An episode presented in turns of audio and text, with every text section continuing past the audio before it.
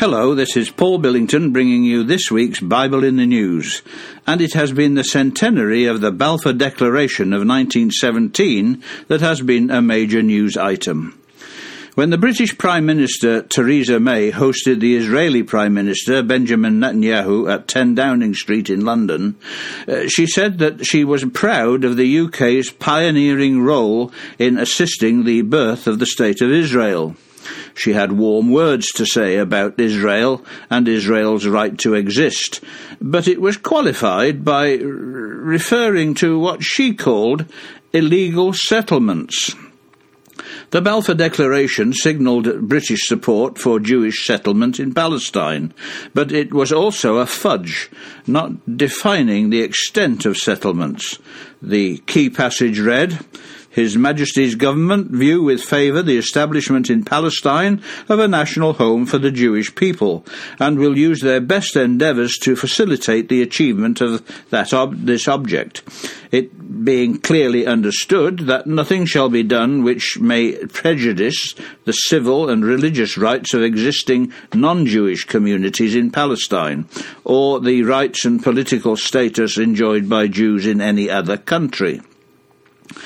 As Barbara Tuchman has pointed out in her book Bible and Sword, the mandate, not the Balfour Declaration, gave a footing in public law to the restoration of Israel in Palestine. The Balfour Declaration was simply a statement of policy that any subsequent government could have ignored, allowed to lapse, or even repudiated but the mandate was an international engagement signed and ratified by the principal Allied powers acting through the League of Nations, and as such it raised the Balfour Declaration, which was incorporated in it, to the status of a treaty. So it was the mandate rather than the declaration itself that gave the Jewish state legitimacy, and it was the League of Nations that was responsible for it and it was the United Nations that assigned land for this in November 1947. But what most commentators miss out of their analysis is the fact that behind the whole issue there is something that no one seems to want to acknowledge, and that is the influence of the Bible. It is Barbara Tuchman again in the book Bible and Sword who points out in Balfour the motive was biblical rather than imperial.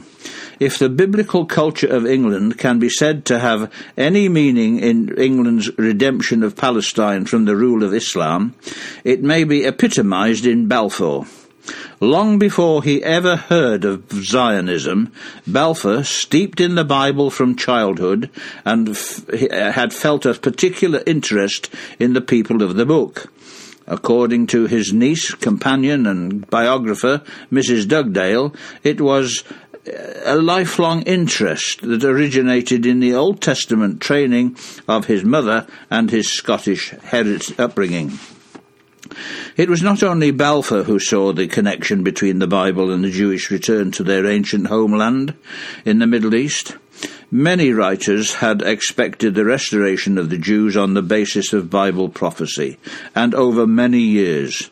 For example, Thomas Brightman in 1615, uh, John Prideaux in 1621, Joseph Mead in 1649, Increase Mather in 1669, Peter Jurieu in 1687, Thomas Newton 1754, Alexander Keith 1839, John Thomas in 1849, and others. Balfour would have been f- no stranger to many of these books. One writer, whose work was published in 1806, referred to the prophecy of Isaiah chapter 60, verse 9.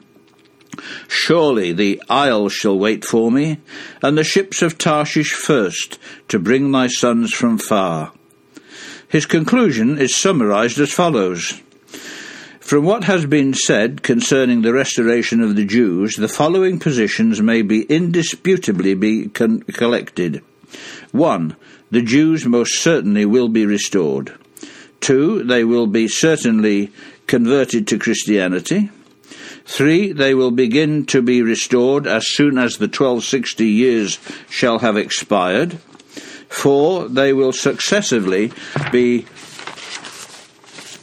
restored in two great divisions. Five, the main agent in restoring the first of these divisions will be the prevailing Protestant maritime power of the day, George Stanley Faber. Why ignore such writers as these? Is there a fear that after all the Bible may be true, and that the Jews are a chosen people? Consider the words of Jeremiah chapter 31. Behold, I will bring them from the north country, and gather them from the coasts of the earth, and with them the blind, and the lame, the woman with child, and her that travaileth with child together, a great company shall return thither. They shall come with weeping, and with supplications will I lead them. I will cause them to walk by the rivers of water in a straight way, wherein they shall not stumble. For I am a father to Israel, and Ephraim is my firstborn. Hear the word of the Lord, O ye nations, and declare it in the isles afar off, and say, He that scattered Israel will gather him, and keep him as a shepherd doth his flock. That's Jeremiah 31, verses 8 to 11. 8 to 10, sorry. Can we not see this in the post war history of the Jewish return to their land? As Britain and Israel celebrate Balfour Declaration, why not give God the glory? It was in 1849 that the author of the book Elpis Israel, John Thomas, wrote the amazing words which he firmly based on the Bible. There is then, he said, a partial and primary restoration of the Jews before the manifestation, which is to serve as the nucleus or basis of further operations in the restoration of the rest of the tribes after he has appeared in the kingdom. The pre-adventual colonization of Palestine will be on purely political principles, and the Jewish colonists will return in unbelief of the messiahship of Jesus and of the truth as it is in him. They will emigrate thither as agriculturists and traders. And he finishes by saying this. But to what part of the world shall we look for a power whose interests will make it willing, as it is able, to plant the ensign of civilization upon the mountains of Israel? The reader will doubtless anticipate my reply from what has gone before. I know not whether the men who at present contrive the foreign policy of Britain entertain the idea of assuming the sovereignty of the Holy Land and of promoting its colonization by the Jews. Their present intentions, however, are of no importance one way or the other, because they will be compelled by events soon to happen to do what under existing circumstances heaven and earth combined could not move them to attempt. The present decisions of statesmen are destitute of stability. A shooting star in the political firmament is sufficient to disturb all the forces of their system and to stultify all the theories of their political astronomy. The finger of God has indicated a course to be pursued by Britain which cannot be evaded, and which her counsellors will not only be willing but eager to adopt when the crisis comes upon them. This is a remarkable prediction that ought not to be ignored. Anyone who could write those words 168 years ago and point out that they were based upon the Bible must acknowledge that they express the truth. That is the only rational explanation, and if Balfour had read Elpis Israel, as well he might have done, it explains his motivation and puts the declaration into a whole new light. We do, we do know that Mrs. Armstrong of Haddington in Scotland had been tutor to Balfour and that she was a member of a Christadelphian uh, meeting, who, who uh, the Christadelphians were founded, of course, by John Thomas. In any event, there is enough evidence to show us that the Balfour Declaration was inspired by the Bible, a fact that ought to be acknowledged more readily than it is.